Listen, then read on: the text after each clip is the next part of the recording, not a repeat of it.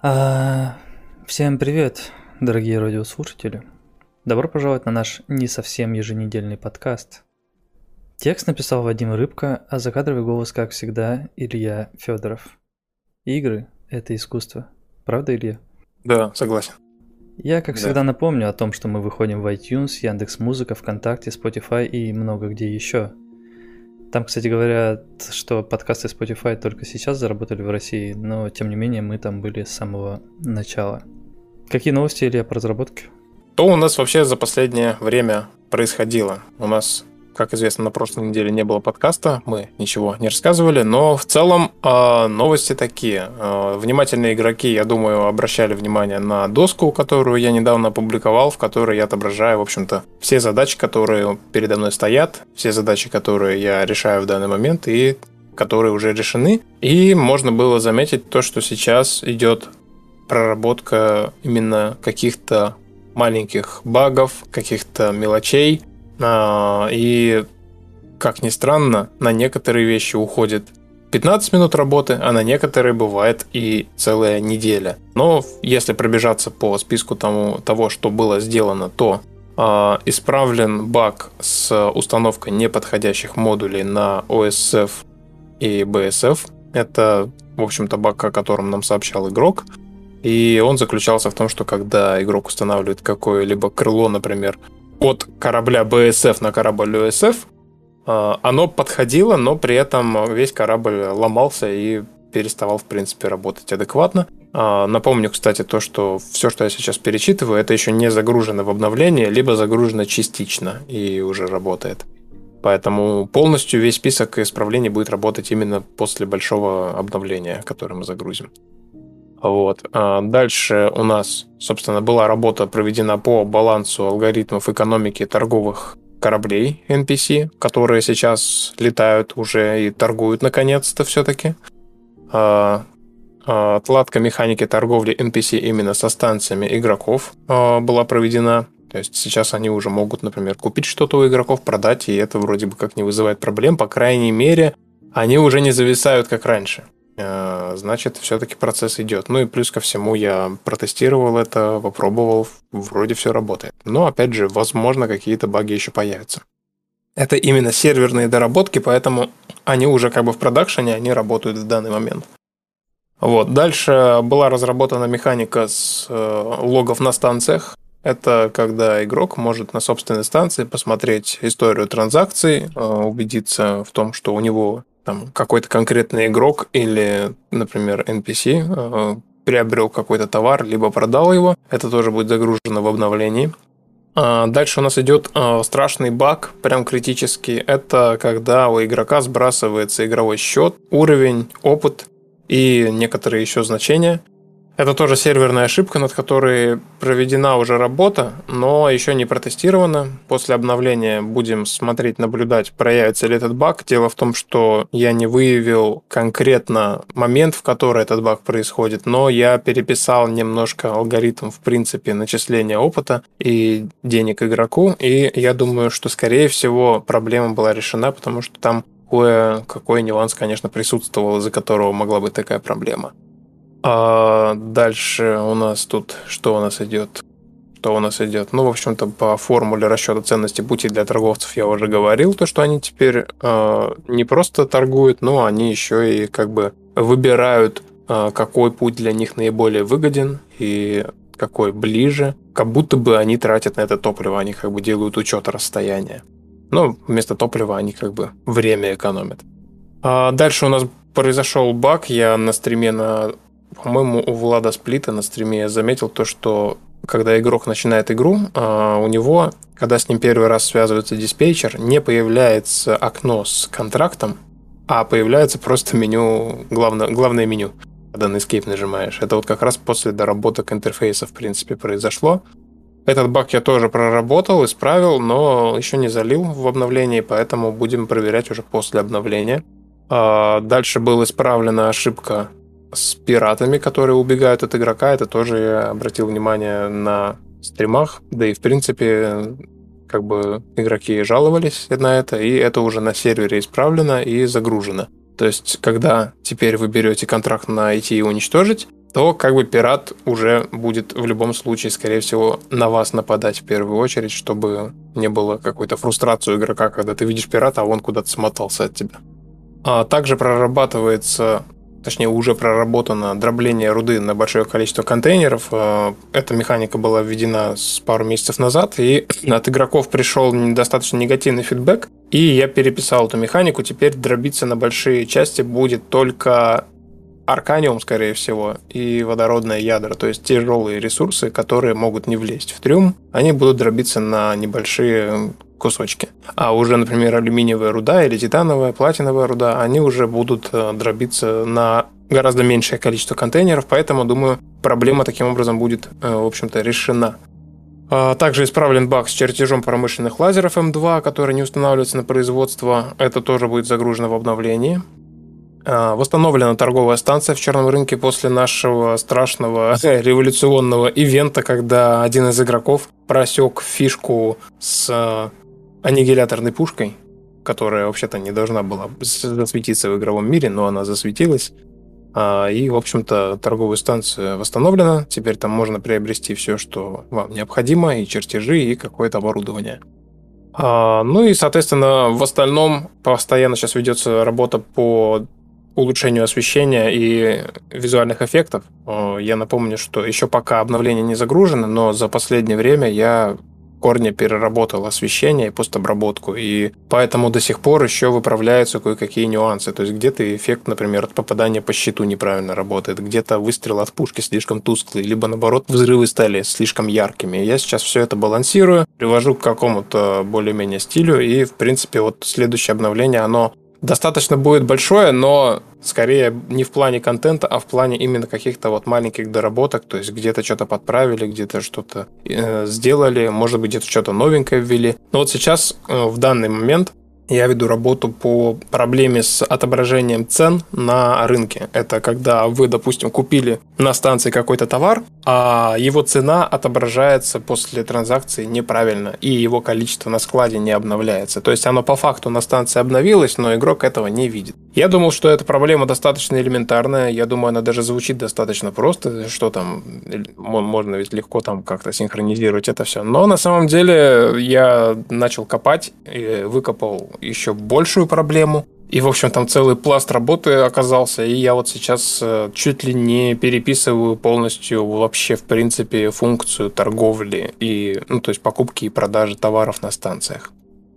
Собственно, еще у меня висит в задаче баг с исчезновением предметов при переносе их с экипировки на склад станции, но пока что... Э, вроде бы, кстати, скидывали видео, надо будет посмотреть в баг-репорте. Э, вроде как есть уже какая-то закономерность, которую наши уважаемые игроки и одновременно тестировщики отловили. Вот, поэтому посмотрю и, возможно, еще эту проблему буду дорабатывать. И когда, собственно, будет исправлено отображение цен на рынке, то как бы буду дальше решать поставленные задачи, которые сейчас стоят. А, ну и как-то вот примерно так. Плюс ко всему хочу добавить то, что в настоящее время а, у меня как у инди-разработчика, я буду откровенен, иногда происходит полный завал по работе на фрилансе. То есть э, это не относящийся к непосредственно проекту Space Rift работа, которую тоже необходимо выполнять. И как раз сегодня, возможно, мы даже затронем эту тему более глубоко, почему именно вот приходится так часто отвлекаться на такую работу и почему это происходит так срочно. Но это уже попозже. Так что в целом вот как-то вот такие вот новости. Ну, работа, судя по всему, проделана просто какая-то титаническая. Я не знаю, я тебя слушал, пока я даже устал слушать, а ты все это сделал, да? Да, это все сделано. Ну, видишь, опять же, я сейчас э, прочитал все, что было сделано даже не за последние две недели, а чуть больше, потому что на прошлых подкастах мы не сильно затрагивали именно момент, что сейчас делается, да, мы больше обсуждали просто какие-то механики, какие-то планы. А на самом деле это все длится уже достаточно долго. Не сказать, что прям титаническая работа была проделана, потому что в последнее время я все-таки часто отвлекаюсь от основной работы и как раз э, как и часто я говорю, э, надеюсь, очень скоро, э, на днях уже буквально до понедельника я разгребу все свои лишние дела, и у меня прям стоит уже план, я прям себе уже записал то, что ничего больше не брать на фрилансе, и наконец-то уже погрузиться полностью в разработку. Mm-hmm. Вот, поэтому помимо того, что уже сделано, я хочу в следующем обновлении еще ввести контент то есть это корабли, уже несколько кораблей э, лежат у меня в ассетах, которые я еще не ввел. Это и черная мышь, которая уже год, наверное, как готова, и торговый корабль модульный, который может быть и торговым, и майнерским, и каким угодно, там несколько вариантов модулей – и еще, возможно, какие-то а, пушки, генераторы там и так далее. То есть я хочу сразу же сделать вот э, в двух направлениях это обновление, поэтому оно еще пока не выходит. Я решил лучше не торопиться, лучше все доделать как следует и как можно больше каких-то доработок, чтобы было. Я, конечно, понимаю то, что я когда-то все-таки приходил к тому, что надо делать там обновление раз в неделю условно, но это не всегда хорошо получается. Потому что некоторые вещи вот ты начал делать, и пока ты их не доработаешь, ты не можешь это все загрузить. И за счет того, что в команде не сильно много программистов, а точнее один, а, то как бы ну, вот как-то так и живем, получается. Мы почитали идеи, кстати, за кадром, да, которые пишут на сайте. Кстати, да, если у кого-то возникают идеи, то заходите на сайт Space Rift, э, что-то там туда-сюда.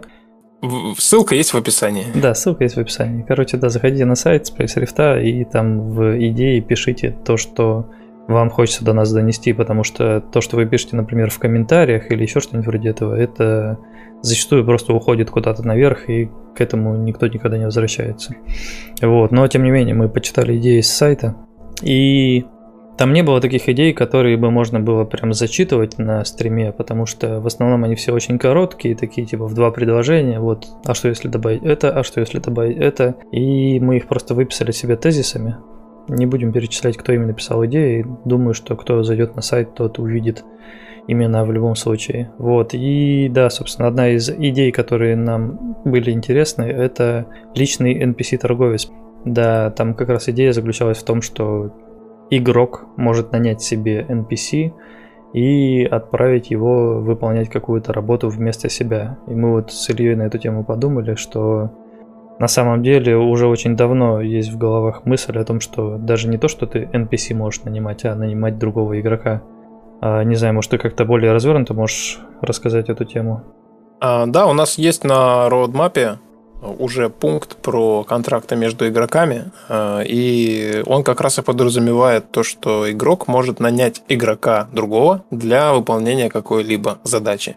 И в том числе это будет относиться к владельцам станций, которые, например, могут нанять игрока на то, чтобы там защитить его станцию от э, нападения, например, или э, выдать контракт на снабжение его станции непосредственно ресурсами либо, например, выдать контракт на то, чтобы игрок нашел рынок сбыта для станции.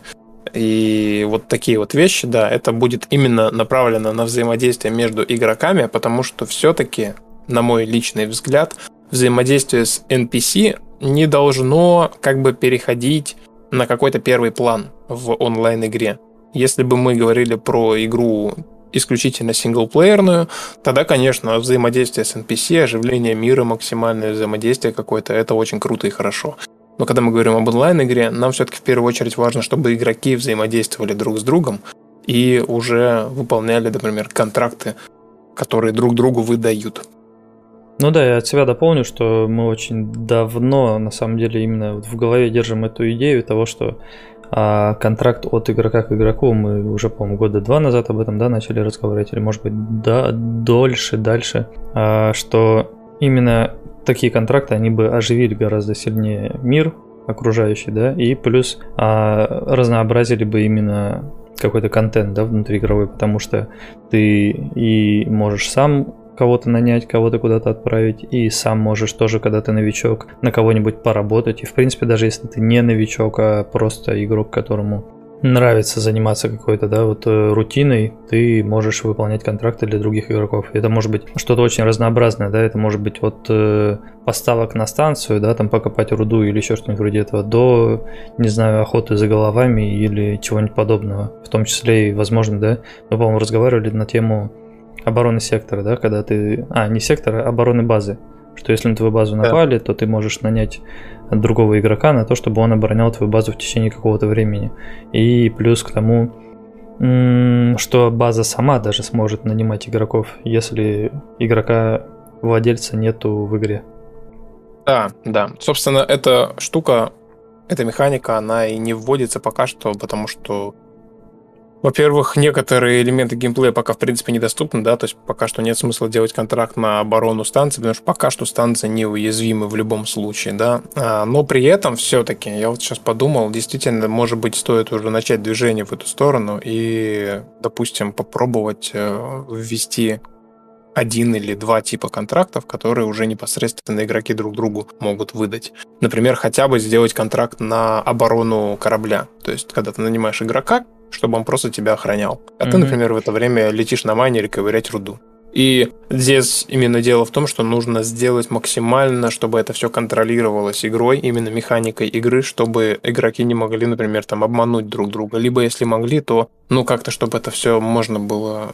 В общем, чтобы это было максимально адекватно, потому что у меня уже есть опыт разработки а, контрактов между игроками в другой игре, и вот там как раз наоборот была максимально свободная форма выполнения, и там в итоге эта механика не работала полностью. Поэтому здесь в первую очередь нужно продумать все исходы событий вообще, которые могут быть. То есть игрок, например, взялся за работу и вышел из игры. Игрок взялся за работу, но улетел в другой сектор и забил. Игрок взялся за работу, но при этом летает просто рядом и не помогает, например, защищаться. Короче, абсолютно все варианты событий продумать, и чтобы не было именно каких-то логических дырок в этой механике, чтобы этим не пользовались для фарма, например, и так далее. Ну, в прошлом проекте на самом деле была проблема именно в том, что это было слишком свободное да, мероприятие, что игрок, собственно, непосредственно сам придумывал да, контракт.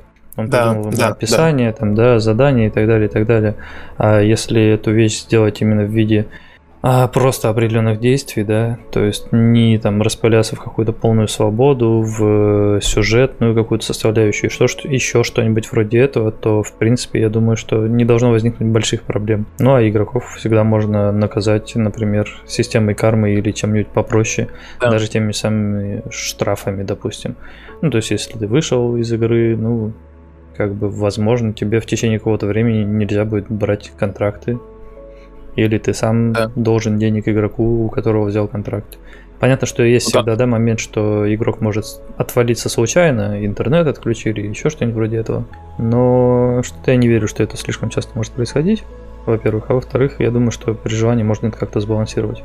Да. Ну вот Андрей СТ написал вопрос сразу, зачем оборонка с такой страховкой? А я напомню Андрею о том, что мы на подкастах обсуждали уже то, как мы переработаем страховку. И когда мы ее как раз доработаем как нужно, этот тип контрактов будет, я думаю, очень актуален, потому что как раз у игроков mm-hmm. будет очень высокий риск что-то потерять. Да, да, да, есть такое. То есть э, это сейчас страховка, она очень такая ультимативная и, я бы сказал, имбовая. И мы уже давненько обсуждаем тему того, как переделать страховку. В принципе, есть уже идеи, да, какие-то на эту тему. И когда страховка будет переделана, я вас уверяю, вам захочется нанимать игроков себе в оборону. Да. А, так, что еще была идея, не помню тоже кто из игроков, влияние массы корабля на инерцию, что в зависимости от того, что у тебя за корабль, насколько он загружен в трюме, чтобы корабль дольше, например, останавливался или медленнее поворачивался. И на самом деле частично эта механика тоже уже есть в игре, да? Расскажи, как это работает. Да, эта механика на самом деле уже давно придумана и запланирована к разработке. А, сейчас уже работает такая механика, как, в принципе, инерция от массы корабля. То есть изначально любой корабль имеет свою массу, и если он тяжелый, то и инерция у него выше, и с одним и тем же двигателем гораздо быстрее будет разгоняться тот корабль, который легче. Причем параметр массы, он отображается прямо в характеристиках корабля. Но именно здесь был акцент на содержание трюма, и это верно подмечено. Сейчас пока что содержание трюма не влияет на инерцию, и это будет сделано. То есть, когда вы загружаете полностью весь трюм, то и, соответственно, корабль будет разгоняться и тормозить гораздо медленнее. Андрей СТ пишет в чате, да я копать перестану скорее, чем найму кого себя охранять. Ну, тут скорее речь идет не о том, чтобы охраняли тебя, пока ты копаешь, а скорее, когда ты, например, перевозишь товары из одного сектора в другой, или там со своей станции одной на свою станцию другую.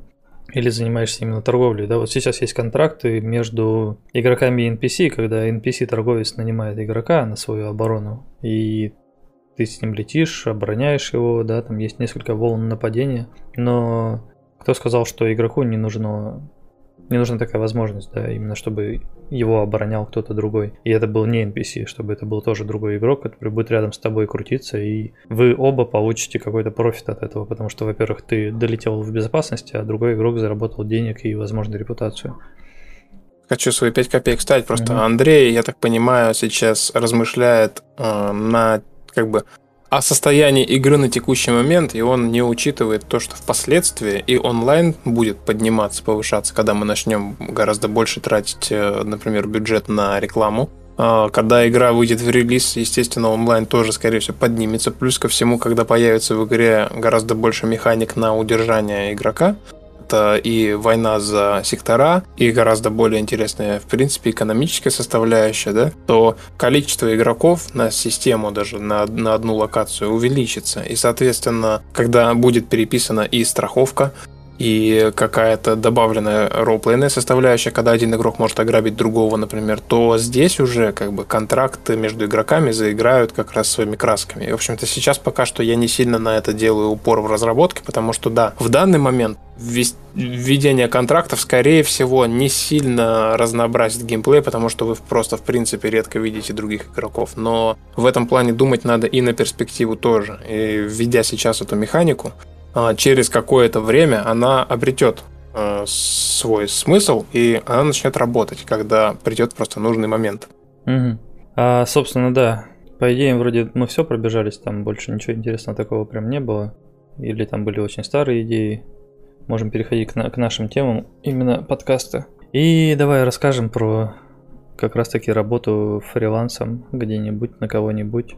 Ты мне рассказывал да. буквально вчера, по-моему, да, о всяких негативных эффектах.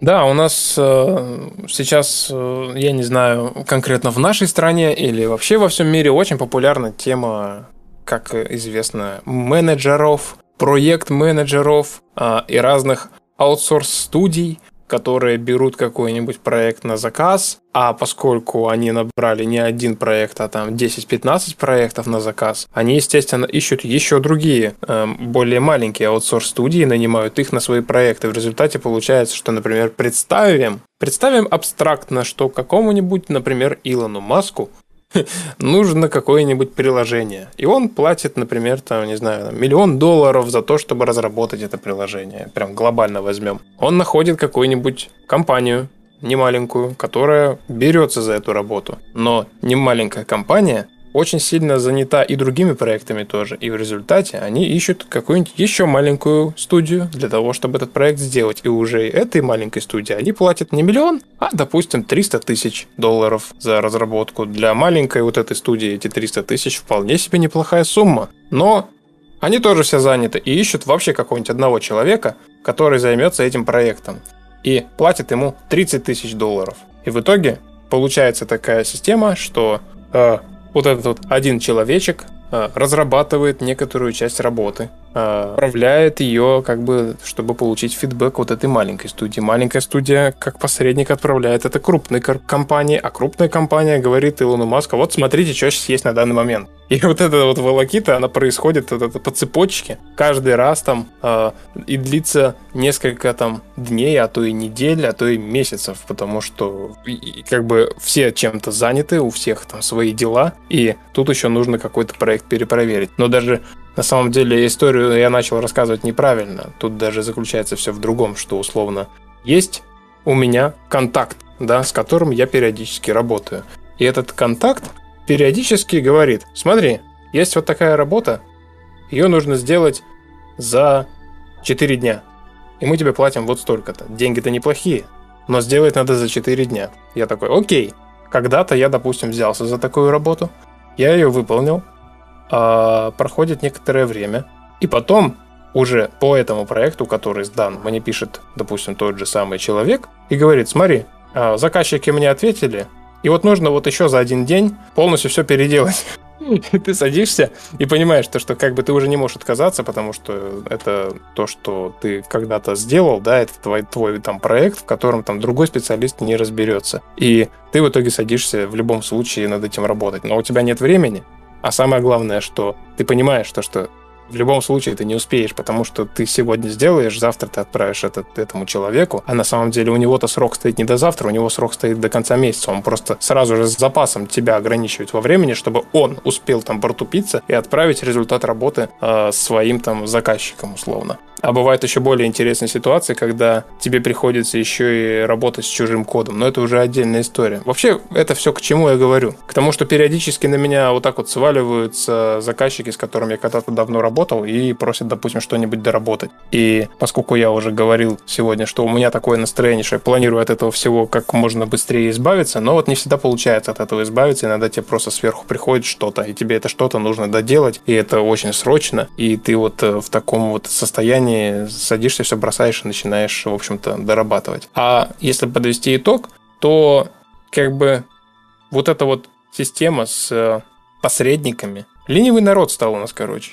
Я вот, мне, э... мне интересно, это какая-то чисто русская тема или это по всему миру так происходит? Русская, российская, извините. Российская тема или Я... по всему миру происходит? Я думаю, это все-таки часть капитализма, но у меня есть подозрение, что, знаешь, как это сказать, вот у нас как-то, мне кажется, это более происходит э, абсурдно, что ли, чем в других странах. Мне так кажется. Как будто, знаешь, как будто мы вроде как поняли, что такое капитализм, но мы еще не поняли, как, он, как им пользоваться. Типа, так, так наоборот поняли. В этом же весь смысл. Типа, тебе нужно заработать деньги, и чем проще и быстрее ты это сделаешь, тем для тебя лучше. То есть что может быть проще, чем взять больше денег, а нанять человека, кто сделает подешевле, и как бы при этом ты ничего не делаешь, но получил деньги. По-моему, это и есть э, главное преимущество, нет? Слушай, возможно. Я тут ничего не могу сказать. А, я таким не занимаюсь, слава богу. У меня все всегда идет напрямую. Если мне что-то нужно, я ищу конкретно специалиста. Хотя кто его знает, может быть, он действительно пересылает это кому-то еще.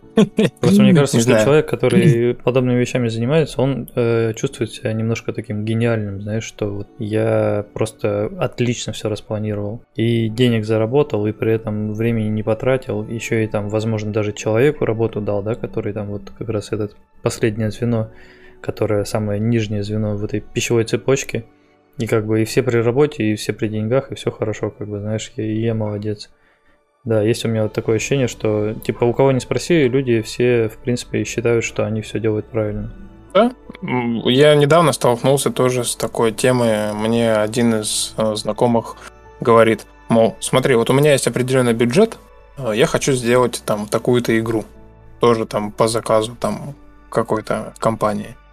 Но, э, типа, у нас не сильно много денег, и давай мы просто, типа, сделаем программную часть, а 3D-шники у нас как бы нет денег, мы вместо того, чтобы нанять специалистов, э, специ- специальных, там каких-то хороших специалистов, которые знают, как делать модели для игр, мы м- откроем откроем школу и будем обучать школьников делать модели, ага. а то, что они делают, мы будем использовать в игре. Я такой ага, сижу и думаю, это серьезно? Звучит как план. Да, и, и типа звучит-то как план. Но, но, но, я, но я в этот момент прозрел почему, знаешь, у нас в России так плохо с геймдевом все. Думаю, думаешь, в этом все дело? Я думаю, в, отчасти да. Мне кажется, знаешь, я даже я вот раньше думал, что компании, которые, знаешь, выдают тестовое задание там, да, а потом типа шлют тебя нахер, потому uh-huh, что ты не подходишь. Я думал, что они, ну, действительно, просто ты им не подходишь. Но сейчас я почему-то, вот знаешь, краем с, вот своего вот мозга, вот этой серой массы в голове, я почему-то уверен, то, что они примерно так же делают, они рассылают кучу тестовых заданий, им делают нужные модели, и они такие, ну, вы нам не подходите, и ну, идут, да, короче, я... с этим паком делать игру. Не удивлюсь вообще, вот вообще ни разу не удивлюсь. Ты даже когда только начал рассказывать, что раньше я там думал, что вот когда тебе говорят, что не подходишь, я такой, да, скорее всего, там же уже воспользовались твоей работой, зачем теперь тебе платить? Да, да. Самое что... смешное, что этим же пользуются довольно крупные компании, да, когда ты типа отправляешь резюме, они тебе говорят, ну вот давайте вы там сделайте тестовое задание туда туда-сюда. И как бы есть какие-то разработчики, да, там, которые более продуманно относятся к своей работе, и делают там какие-нибудь условные водяные знаки, там какие-нибудь, э, не знаю, способы свою работу именно, как сказать, не позволить использовать ее без его там участия. То есть те же самые, например, какие-нибудь люди, которые работают даже не с кодом, а с например, рекламными баннерами или еще что-нибудь вроде этого, когда они высылают э, версию а тестовую, да, они в нее сразу же зашивают какие-то вещи, от которых довольно сложно избавиться, или там высылают э, работу в очень плохом качестве, ну в том смысле, что типа вы ее не используете в любом случае, потому что разрешение никакущее, и не высылают никаких исходников, да. А есть люди, которые, ну, как бы, ну что, ну, я как бы пытался сделать работу, я сделал, а то, что там меня как-то обманут, я даже об этом не думал. А все вокруг только и думают о том, как бы кого обмануть. Да, в этом, конечно, есть очень такая весомая доля правды, я согласен. То, что надо, надо нынче смотреть в оба и понимать, что mm-hmm, происходит mm-hmm. вокруг. Причем это же на самом деле касается не только разработки и не только интеллектуального труда. На самом деле примерно так же работают и многие другие компании. То есть я вот, например, а, как человек, который работает в общепите, могу сказать, что очень многие рестораны, например, особенно крупные, а, там как происходит? Ты устраиваешься на работу, и тебе говорят, у нас есть э, тестовый период, там, ты должен сначала три дня отработать, мы на тебя посмотрим. И, разумеется, ты никаких документов не подписываешь, ничего не оформляешь, не трудоустраиваешься. И ты три дня работаешь, зарплату тебе, разумеется, как бы должны заплатить после работы, правильно? То есть через месяц после того, как ты закончил работать. Uh-huh. И на третий день тебе говорят, ну, ты знаешь, ну, ты нам, возможно, не подходишь. То есть как бы на второй день ты еще, в принципе, подходил, на первый день все вообще отлично было, на третий день выясняется, что ты не особо ты подходишь, и тебе говорят, ну, к сожалению, мы не можем тебя взять на работу. И ты даже не можешь у них попросить деньги за отработанные дни, а это там, ну, допустим, 6 тысяч рублей за три дня. И это очень распространенная какая-то вещь вообще. Я причем у меня есть ощущение, что это даже иногда идет не от э, не от там директора какого-нибудь предприятия, не от э, больших да, людей, а просто от менеджеров да, на местах, которые именно вот занимаются там трудоустройством, например. То есть он пытается сэкономить деньги даже не свои, а там своего начальника. Ну, кто его знает, как оно там на самом деле происходит. С одной стороны, вполне может быть, с другой стороны, как-то, мне кажется, может быть, все-таки так совпадает по-глупому и получается. Не знаю. Возможно, возможно. А, еще, кстати, по поводу этих, скажи мне, перекидываний от одного к другому, я тоже подумал, что... А там имеет место такая вещь, как глухой телефон, что типа Илон Маск сообщил там свой фидбэк тому, кого он нанимал, тот, кого он нанимал, сообщил свой фидбэк более маленькой команде, а более маленькая команда сообщила этот фидбэк в самый низ, и там в итоге вообще человек не в курсе, что ему, собственно, делать. Там работает немножко по-другому. Там, там на самом деле хуже. То есть, условно, э, у заказчика, да, есть там условно месяц, и он говорит там своему исполнителю, что вот, э, нужно сделать вот это, вот это до такого-то числа. Но мы еще пока не полностью придумали, как оно будет работать и выглядеть. Угу. Исполнитель, в свою очередь, находит аутсорсера и говорит, вот смотри, есть проект, ты примерно вот так пока что сделай, а там потом еще чуть-чуть доработки будут. Mm-hmm. Испол... Аутсорсер садится, фигачит, э, тратит э, очень много времени на разработку. А потом самый главный заказчик э, просыпается за недельку до дедлайна и говорит своему исполнителю, ну вот смотри, я полностью все придумал, вот тебе, короче, ТЗшка. Исполнитель смотрит на ТЗшку, понимает то, что это вообще не то, что он сам придумал для аутсорсера. Ну и отправляет аутсорсеру, типа, ну вот небольшие доработки. И аутсорсер охеревает, потому что все, что он сделал, идет нахер, и все надо сделать с нуля заново. Вот примерно так это происходит. Угу, угу. Вот. И это все именно прям вот в последний момент. То есть вот, вот они все же еще как у нас, все же спят до последнего. Типа вот э, даже если там э, заказчик передал уже исполнителю там полное ТЗ, то этот исполнитель, он еще протупится денек, два, три. Он же ему похеру, когда там аутсорсер будет там ночами не спать. Он просто, знаешь, там как-то чилит на расслабоне, там, о, вспомнил, надо отправить. Отправляет аутсорсера, а тот в итоге садится и офигевает, потому что как бы... Потому что работа надо... должна была сделана быть вчера еще. Да, да, работа должна была сделана быть вчера, а, а прислали ТЗ сегодня. Угу. И, а заказчик-то в итоге сам-то, он не понимает, что происходит, он же еще и по башке всем стучит. Ну, то есть он стучит исполнителю по башке. Он же не знает, что исполнитель обнаглел и еще одного аутсорсера нашел. То, что исполнитель а, ничего не исполняет. Да, и плюс у исполнителя есть такая черта, типа он любит, например, а, попросить сделать аутсорсера что-нибудь по-быстрому, чтобы отчитаться о ходе работ. То есть, условно, допустим, 30 числа нужно сдать проект, а 15 числа нужно показать прототип. Угу. И вот ты этот прототип делаешь просто, вот он вообще не будет никогда в продакшн идти, ты просто его делаешь, чтобы исполнитель отчитался перед заказчиком, что заказчик не просто так платит деньги исполнителю. Короче, это такая жопа на самом деле. Я никому не советую, не желаю так, такое дерьмо попасть. Тут еще есть проблема, что маленькие вот эти вот аутсорсеры, да, которые там сидят и в итоге эту работу делают, они сами-то не могут толком выйти на большие компании. И мне да. кажется, что зачастую они не могут выйти даже не из-за того, что крупная компания о них ничего не знает, а крупная компания о них ничего не знает, потому что они стесняются к ним обратиться. У меня есть такое ощущение, что, знаешь, типа, если ты сам свою работу не предложишь, то и на тебя никто внимания не обратит. И крупная компания не в курсе, что есть такой человек, который может делать такую-то работу и так далее. Да, а ты такой там мелкий сидишь и переживаешь, короче, ну как же я там обращусь к Илону Маску со своими там предложениями.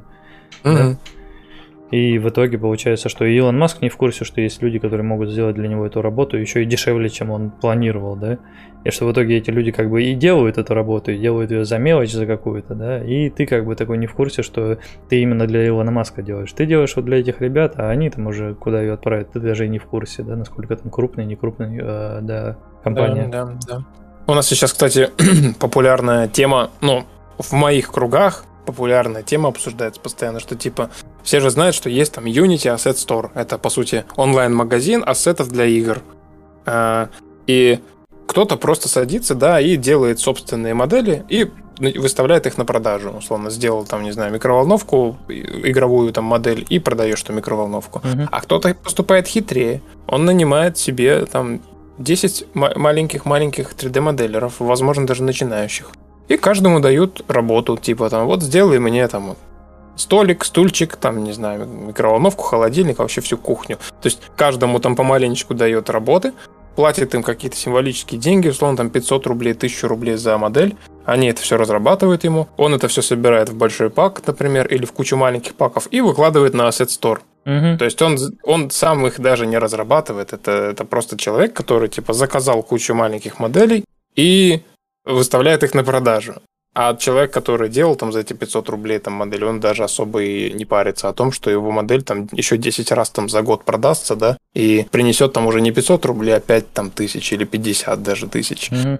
Вот, так что да, ну это принцип работы, наверное, любой любой корпорации. Принцип работы любого человека, который считает себя хитрее всех остальных, мне кажется. Вот чего это принцип работы. Ну, это уже так вот. можно перейти, знаешь, каким-то там обидкам или еще что-нибудь вроде этого. Типа, да, все вокруг вот такие вот нехорошие, один я молодец. А, смотри, Никол... Николай написал в чат, я всего лишь один доме так заказал. А чего ты взял, что я про тебя говорю?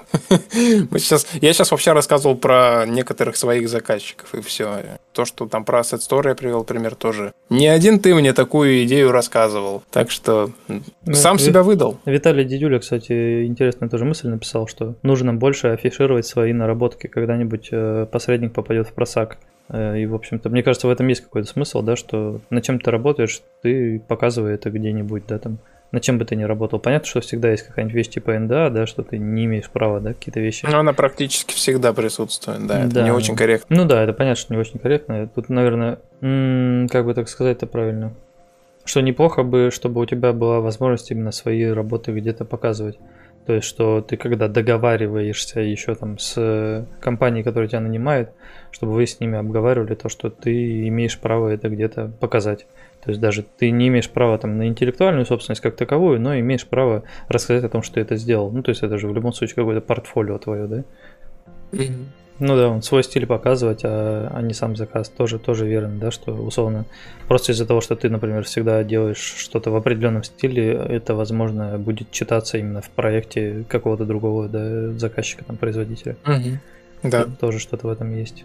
Но на самом деле я все-таки к чему вел это все? Потому что все-таки э, я рад то, что у меня есть возможность не заниматься фрилансом в данный момент и заниматься проектом, разрабатывать его и вообще всего этого дела не касаться. И вообще самое главное это то, что, то, что когда ты делаешь свой собственный проект, да даже если ты делаешь просто ассеты на Asset Store, ты работаешь на перспективу, ты можешь сделать какую-то вещь, она потом многократно будет продаваться. А когда ты работаешь на фрилансе и тебе нужен вот этот разовый заказ, ты как бы потратил на него кучу времени, но он один раз окупился и больше никак не работает на тебя. Поэтому если кто-то сидит и сейчас прямо думает э, создать какой-нибудь свой э, бизнес или начать делать какой-нибудь проект, я думаю, это в любом случае очень хорошая идея. Ну, во-первых, это ты очень долго к этому шел, на самом деле, к тому, чтобы быть э, относительно независимым, да, от всякого там аутсорса и так далее.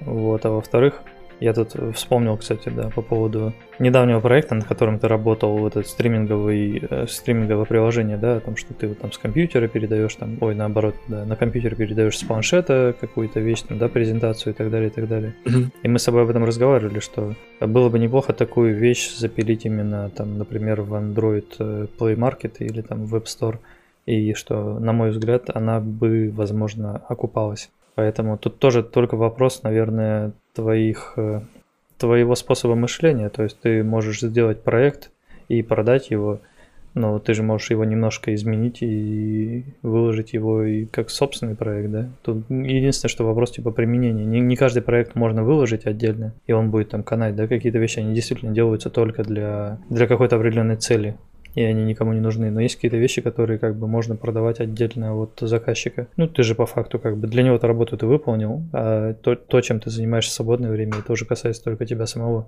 Ну, я думаю, что логичнее тогда, допустим, такую работу выкладывать как раз на Asset Store, потому что она же по, не подраз... то есть вот эта презентация та же самая, да, она не подразумевает то, что она уже готовый продукт к использованию. Это скорее инструментарий, чтобы mm-hmm. наполнить ее каким-то контентом, поэтому логичнее ее именно продавать как исходный пак. Ну нет, я тут имею в виду, что доработать именно этот твой исходный пак, доработать в том смысле, чтобы сделать из него приложение, например, для того, чтобы там дублировать экран с э, мобильного телефона на компьютер или еще что-нибудь вроде этого. То есть именно что mm-hmm. взять основу и на ее базе построить именно готовое приложение, готовое решение для там кого угодно, для людей, которые делают презентации, для людей, которые там, я не знаю, а, ну там в офисе работают, тоже по сути делают презентацию, да, там рассказывают начальству или еще кому-нибудь о своих наработках. В принципе, в этом есть какой-то смысл. Я именно говорю, что о том, что ты не саму базу выкладываешь, а именно из этой базы, которую ты уже наработал, ты делаешь что-то свое.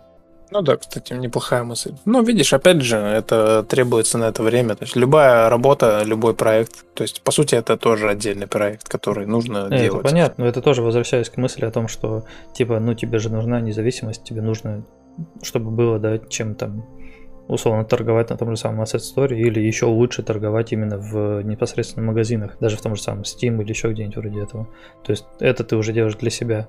Ты сделал проект да? за да. деньги и для себя из этого проекта сделал приложение, сделал программу. Да. Так что вот главная мысль э, всего разговора, э, уважаемые зрители. Э, если у вас есть вариант продать что-то много раз, то этот вариант лучше, чем продать что-то один раз. А информационный продукт можно продавать бесконечное количество раз, поэтому, поэтому мотайте на ус, и нам тоже надо это мотать на ус. Ага, очень, очень сильно, да, надо мотать на ус. Ну а что, собственно, вернемся... Чё? Вернемся, собственно, к Space Rift. Тут недавно был опрос запущен, недалече, чем вчера, по-моему, да? На тему того, да. что самое главное или что самое важное в космосимах. И я не помню, как там разошлись э, ответы, но в принципе они, наверное, совпали и с моим тоже видением этого. А, да, расскажи, наверное, ты, как ты считаешь вообще, что самое важное, а я, если что, подхвачу.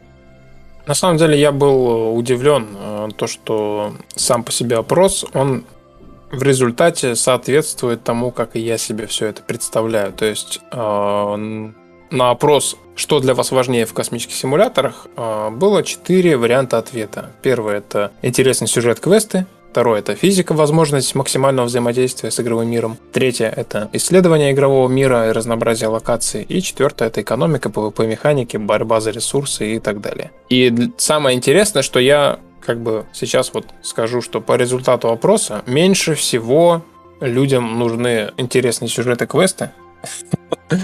А больше всего нужно исследование игрового мира, разнообразие локаций. А, тут же на втором месте стоит физика, возможность взаимодействия с игровым миром. И уже дальше идет а, экономика PvP механики. И потом уже интересный сюжет и квесты. И в принципе это даже соответствует с моим как бы мнением. Я тоже всегда именно считал то, что именно исследовать в космосимах интереснее всего. Когда я помню, когда ты играл в иксы э, и внезапно попал в какую-то локацию и случайно обнаружил то, что там где-то вдалеке лежит э, корабль, который бесхозный, пустой, и его можно забрать себе. И я тогда очень удивился, потому что для меня, в принципе, я столкнулся тогда с этой механикой в первый раз. То есть представь, что там на всю игру там 100 локаций, и в одной локации в какой-то ты находишь корабль и можешь его забрать. То есть это, в принципе, очень редкая штука. Угу. И это как раз было достигнуто из-за того, что я там летал, просто что-то там искал, что-то смотрел, что-нибудь новенькое хотел найти. Когда, ты, когда игра дает тебе что-то найти, это очень интересно.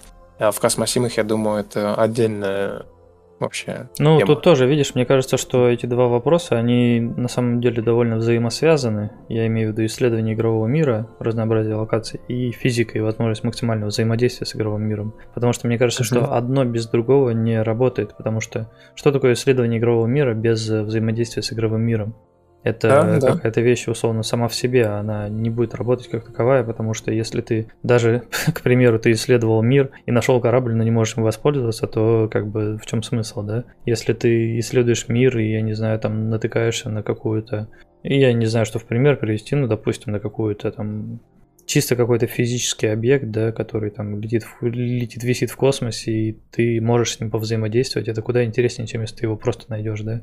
Даже тот самый астероид что уже в Rift да, есть возможность копать астероиды самого там в начало. И когда астероиды просто висят, это одно, но когда ты можешь прилететь и поковырять его, это другое.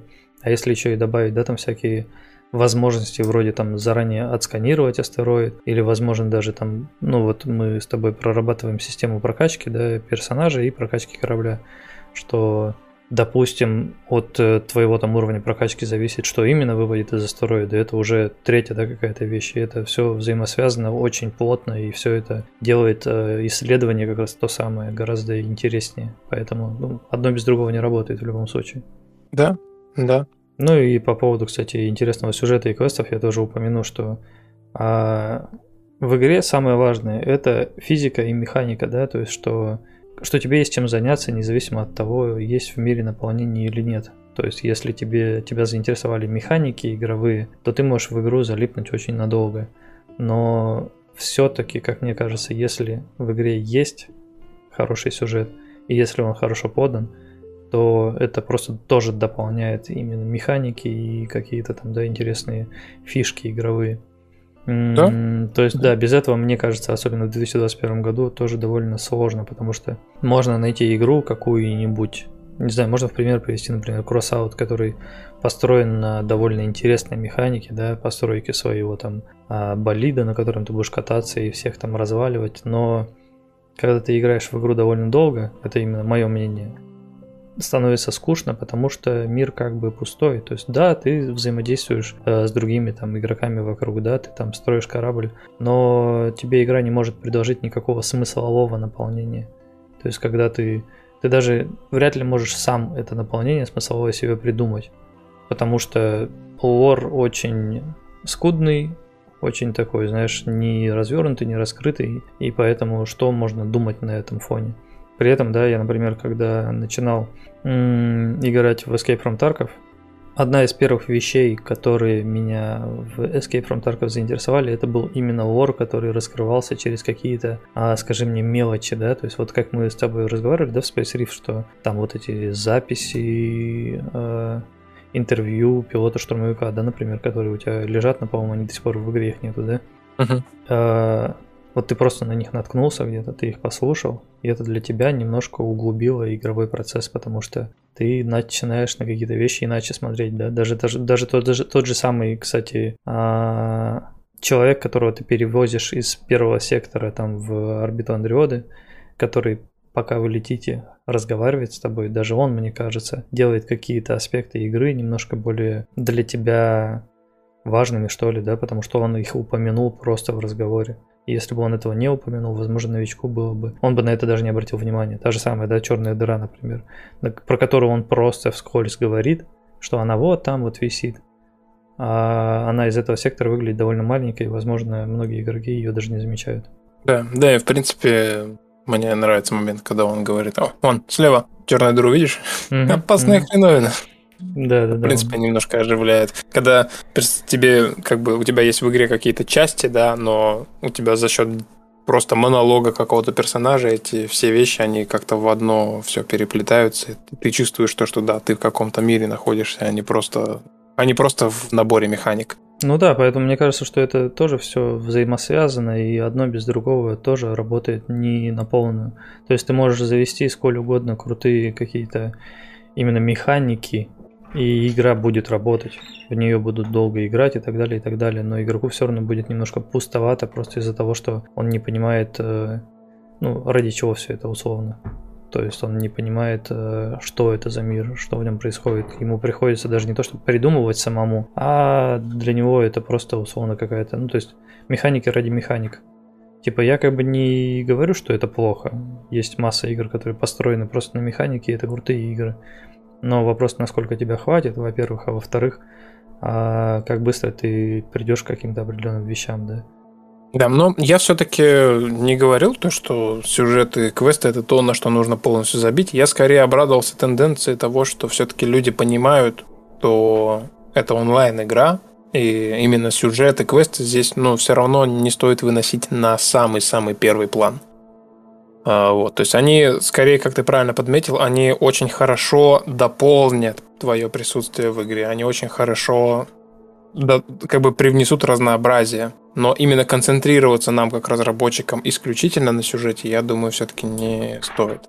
Угу, угу. Я вот. сейчас читаю комментарии Андрея СТ и не совсем понимаю. Он нам предложил для размышления вопрос, видимо. Почему я должен играть за неудачника, который мало того, что проиграл битву, так еще и прыгнул непонятно куда. На родине у него нет ничего, что влекло бы его скорее домой. А на чужбине он рад всему. Э, ну, во-первых, э, вы никому ничего не должны, Андрей СТ. Э, как говорится, есть миллион различных игр, где вы можете поиграть за супергероя, и он, он далеко не неудачник. Во-вторых, если углубиться в сюжет, который к сожалению, пока что не так уж проработан, то он, и он был вынужден прыгнуть в неизвестную систему по приказу, потому что его собственную систему а, почти что размолотили в пыль. А, и, собственно, в-третьих, я все-таки не считаю, что он такой уж неудачник, потому что среди всех, кто там был, он умудрился выжить. Как минимум. Да. Поэтому вопрос как бы такой, скорее риторический. Ответа какого-то на него я даже не знаю, какой вам дать ответ более не, ну, точно. В принципе, ты дал на него ответ. То есть э, человеку по факту-то некуда и возвращаться. То есть он бы с удовольствием вернулся. И, кстати говоря, я, по-моему, недавно... А, это да, в... Скажи мне. В игре же есть заметки самого пилота, непосредственно самого игрока, в которых, кстати говоря, эта тема расписана, да, о том, что вот он свалил, и он не очень рад этому. По-моему, там это было да, расписано. Или я что-то путаю? Или это должно было быть в виде вступительного ролика? Ну, там в, непосредственно в записях в дневнике пока что нету прям ну, подробного описания, что произошло. Там есть просто типа, о, вот я, короче, прыгнул по приказу, и все. Но именно да, все, все остальное должно быть описано, по идее, во вступительном ролике, который, естественно, мы еще пока не сделали. Угу. Ну, тогда странно от игроков требовать, чтобы они уже были в курсе, что, что их ждет в игре. Поэтому, да, мы играем а за неудачника, который не стремится домой, а рад, рад тому, что он здесь. На да. данном этапе. Что, есть еще что обсудить? да, я так понимаю, особо-то нет. У нас сегодня будет подкаст, который, видимо, длится ровно час. Ну, у нас еще остались, э, собственно, обзоры в Steam. Их там целую кучу на... да, насыпали. Можем перейти а, к ним. Да, давай. Я сортировал за месяц, ибо, ибо на прошлой неделе нас с тобой не было. Что, мне прочитать? Тебе? Да, давай ты. А, собственно, игрок Ба... А, это батюшка был. Батюшка. Батюшка поиграл в игру Space Rift Arcanum System.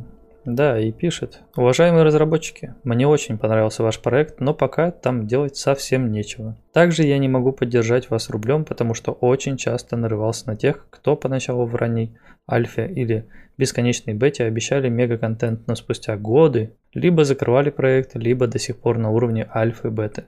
Поэтому доверия попросту уже не осталось. Но я вам желаю удачи, и если вы доберетесь до релиза, не сделаете магазин с донатными имбовыми штуками, то непременно куплю вашу игру. Но пока рефанд.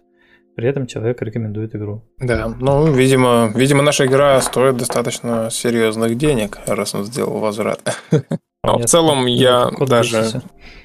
Я даже с ним согласен на самом деле, потому что очень много разработчиков, которые действительно не доводят до конца. И я даже больше скажу, уже даже мы немножко подзатянули чуть-чуть, я так подзатянул. Я надеюсь, что план, допустим, до конца года, который у меня есть, я хотя бы его смогу выполнить в срок, потому что я уже его перенес, и второй раз переносить не очень хочется. Там Хайдер HP в чате спрашивает, когда обнова-то? Да, вот как раз в начале стрима сегодня мы об этом разговаривали. А, я пока не могу точно сказать, когда обнова, хотя, с другой стороны, наверное, могу. Я, конечно, обещал обнову просто в октябре, но, скорее всего, она будет именно ближе к Хэллоуину, потому что есть э, вероятность, что для кокпита появится парочка хэллоуинских предметов. И еще я хочу сделать механику именно для кокпита уже, которую я давно планировал сделать, когда вы вручную можете расставлять там предметы, которые, собственно, декоративные. Вот. И уже после этого, возможно, появится ближе к Новому году небольшой ну, у тебя телефон внезапно. Звук испортился. Да, это звук. Телефон зазвонил у меня. Mm. А, о чем я говорил? А, о том, что когда появится механика декорати... декора в кокпите, именно уже нормальная усовершенствованная механика, то, собственно, возможно, появятся кое-какие первые донатные предметы в игровом магазине, и они как раз будут для декора в кокпите. То есть Наконец-то. Как... Наконец-то.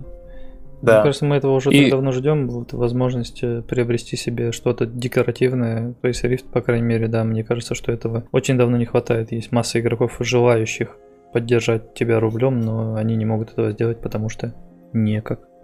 Да, да. Ну и тем более это будет очень неплохой вариант презентовать э, ассет, который на Asset Store разрабатывает человек, который озвучивает нашу операционную систему друг. Да, она подалась еще и в 3D-шнике. И вот дебютный ассет, который она уже сделала, это как раз хэллоуинский набор. Там есть и тыква, и еще пара моделей, которые э, очень даже неплохо подойдут к нам в кокпит. Поэтому Осталось только сделать механику, чтобы каждый игрок мог не просто, как сейчас, установить в слот, и оно там само как-то легло, а чтобы он мог прям сам у себя навести порядок в кабине. Я думаю, это будет отличная механика и тоже будет влиять и на погружение, и как-то индивидуализирует кокпиты каждого из игроков.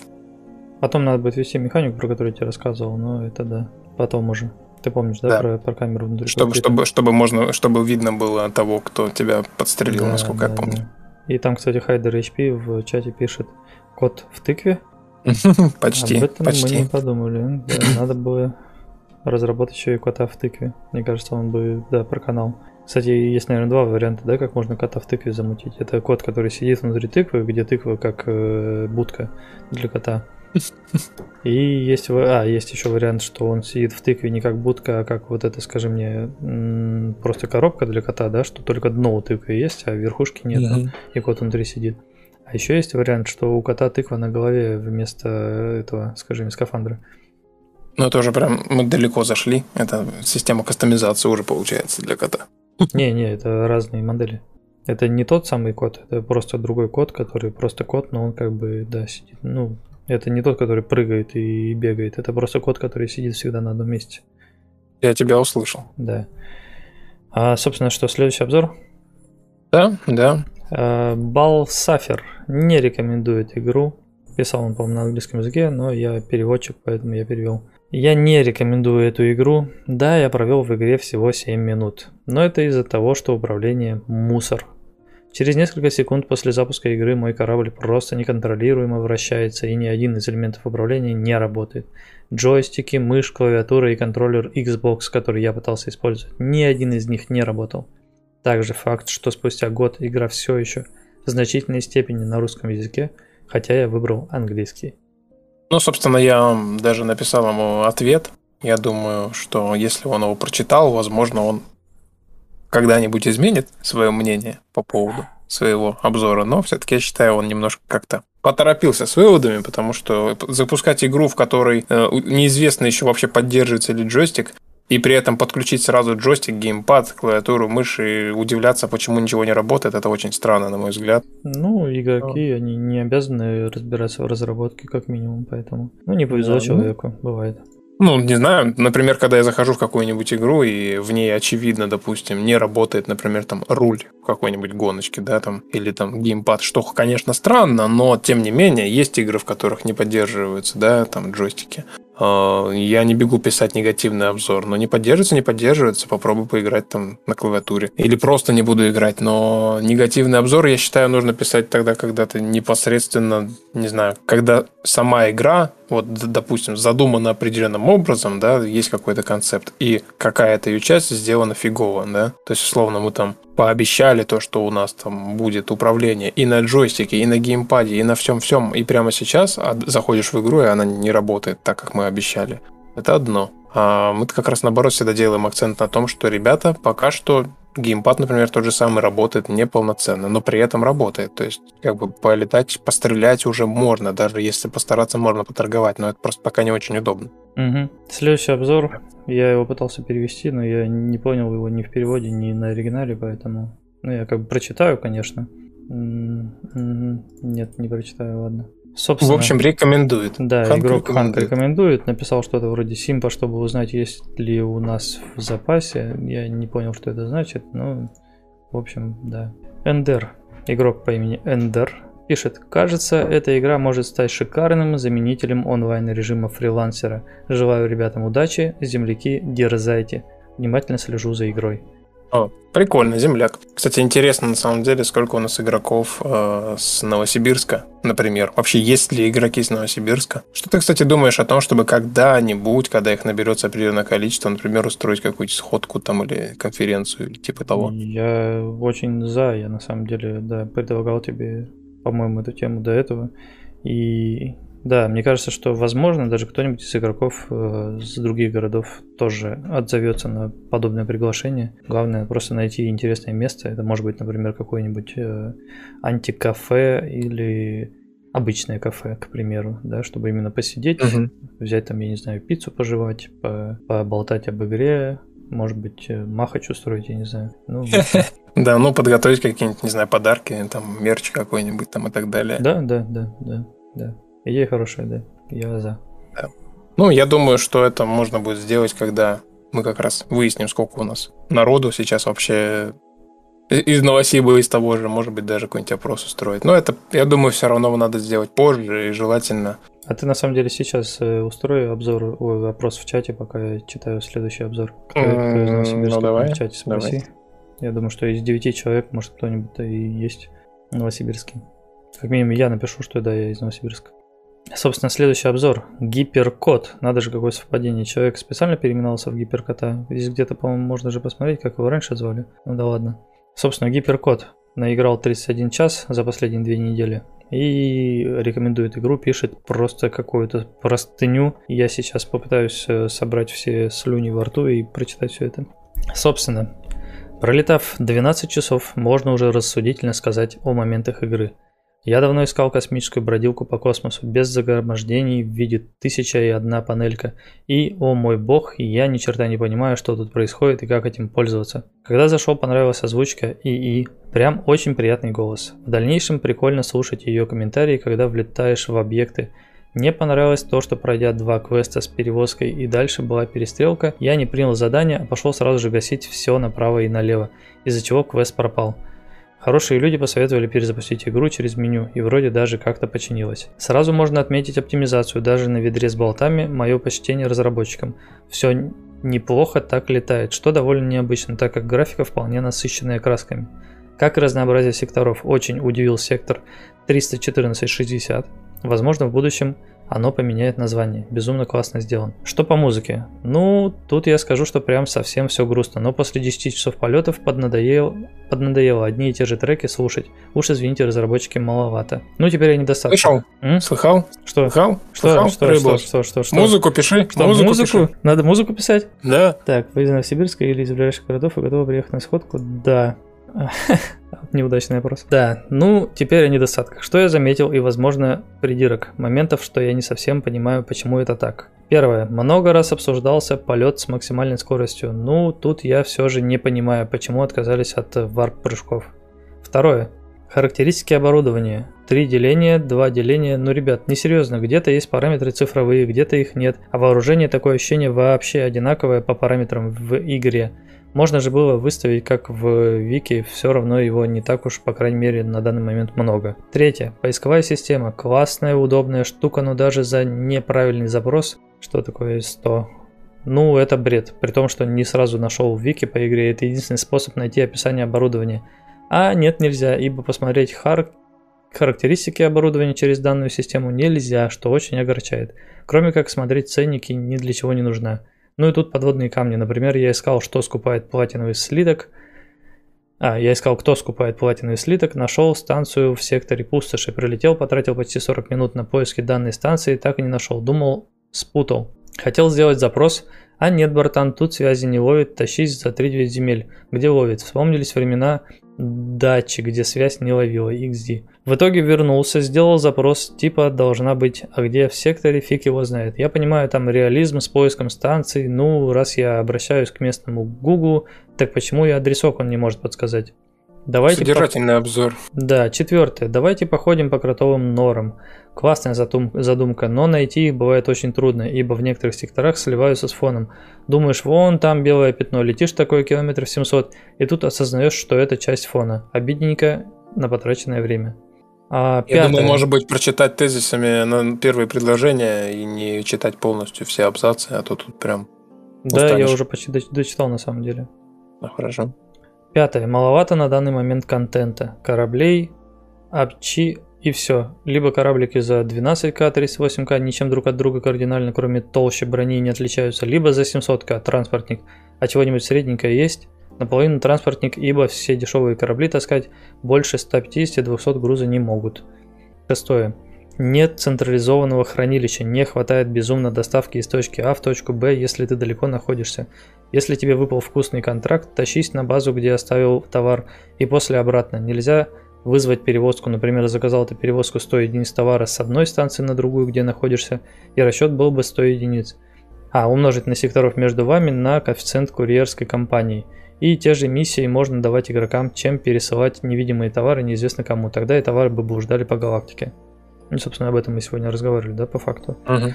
Седьмое. Не нашел, как продавать корабль. Когда купил первый свой корабль, думал, старый продастся, и мне выйдут новый с перемещением оборудования. Но в итоге после покупки получил пустой корабль и подумал, что продал старый с оборудованием. Но после, когда закупил новое оборудование, залез во вкладку свое имущество, и там оказался мой старый кораблик.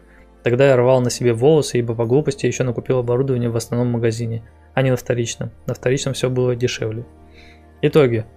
Игра интересная, и механика мне безумно понравилась. Жаль, что мало что можно сделать сейчас, кроме как таскать контракты и копить на более крутой корабль. И после ждать обновы делать по сути нечего. Налетав 12 часов, мне в Дискорде сказали веселую новость, что будет вайп и все нажитое пропадет. И тут как-то смысл играть потерялся. Будем ждать новых обнов и надеюсь авторы не забросят проект. Да. Да. Ответишь что-нибудь От... хотя бы кратко?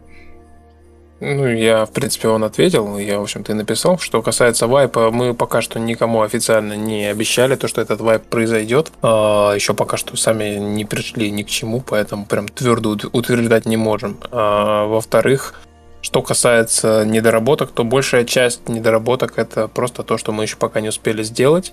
А, то та же самая продажа корабля, например. Я думаю, очень скоро появится возможность продать собственный корабль э, просто куда-нибудь, сдать в металлолом хотя бы. Вот. И, возможно, ну и в любом случае в будущем еще будет механика аукциона, когда вы выкладываете любое оборудование либо корабль, и, собственно, любой другой игрок может это все прикупить вместе со всеми установленными модулями. Это как раз будет очень интересно после того, как мы введем механику с декорациями в кокпите, например. Собрали какой-то прикольный сет и продаете. Угу, угу. Да, это было бы интересно. Еще, мне кажется, если туда припилить механику, например, статистики наподобие того, что в Еве, насколько я знаю, там как раз-таки а, а, отмечается, сколько, например, корабль был в боевых вылетах, сколько было из него убито там противников и так далее. Это будет еще интереснее. То есть ты можешь да. продавать некий там сокол тысячелетия, да, который там бывал не в одной битве и да, побеждал много раз или там выходил еле-еле там как-то из боя и сваливал, например. Типа такой легендарный корабль. Здесь вот три этих, скажи мне, обзора сверху, я что-то... У меня такое ощущение, что мы часть из них уже читали. Мы не читали только негативные, по-моему. Да, негативные, по-моему, не читали. Ну, собственно, игрок по имени Альпион не рекомендует игру. В итоге он написал... Ой, написал, наиграл 74... 71 час. Я все, все цифры, да, перепутал. Он да, наиграл 71 час. На 67-м часу написал обзор. Получается, что еще потом 4 часа поиграл.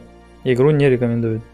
Угу. Наиграв почти 70 часов, поменял мнение. К покупке не рекомендую. Игра пустая, и разработчики медленно вводят дополнение. За месяц игры ни одного обновления. Проект напоминает заготовку под первые игры вселенной X. Те же прыжковые врата, куча багов, так себе графика, ужасная оптимизация, пустой космос, несколько заселенных секторов и куча пустых. Неизвестный сектор 20221, что трудно название придумать. Стрелялки по одним и тем же пиратам с одинаковыми возгласами. Станции строить смысла нет, напрасная трата денег. Добыча ресурсов только вручную, нудна и неинтересна. Онлайн мир пуст. Что-то в игре есть, если доведут до ума, то будет неплохо. Да, что интересно, у него был изначально позитивный обзор, а потом он еще поиграл часов 40 и, видимо, решил изменить свое мнение. Ну, что поделать, не понравилось игроку. Правда, удивительно, что перед этим он провел столько времени в игре. Обычно 70-100 часов это, по-моему, время, за которое можно любую сингл-игру полностью от начала до конца пройти. Да, да, да, это самое а, смешное. Вот. Мы недавно с тобой об этом разговаривали, да, что сейчас зачастую ты покупаешь игру за 5000 рублей, и она через 4 часа заканчивается. И все, что ты можешь сделать, это, да, не рефанднуть ее, потому что 2 часа уже прошли. А тут как бы вы за, да, за 400 рублей или там 600 рублей получили себе игру, и наиграли 70 часов, но игра пустая. Ну да, в общем-то, да. Кстати, на самом деле, я хочу дать совет, ребята, играйте в группе с друзьями. Это гораздо веселее, интереснее. Это даже не про Space Rift, любой игры касается. Всегда да, веселее да. играть с друзьями. А, и сейчас просто еще пока не сильно высокий онлайн, и многие играют в эту игру реально как в сингл-игру. Действительно, как просто одиночная игра, конечно, она может показаться скучной. Ну, а мы, в свою очередь, постараемся все-таки порадовать вас в ближайшее время обновлением и ввести контент, ввести чуть больше разнообразия в события в игровом мире, чего-нибудь новенького и пофиксить старенькое. Ну и, наверное, будем заканчивать на этом, да? Да, я только прочитаю из чата пару предложений, типа Хайдер HP пишет, нужны контракты между игроками как воздух. И продажу станций тоже надо. Алекс Бакр... Бакров пишет, аукционная станция нужна. Да, ну и, собственно, в общем-то, и на этом все, наверное. Мы вас услышали, ваше мнение мы теперь знаем. Угу. И будем, будем работать дальше. Да, все, всем спасибо, кто присутствовал на нашем стрим-подкасте. Всем удачи, чистого космоса и пока-пока. Пока. -пока. пока.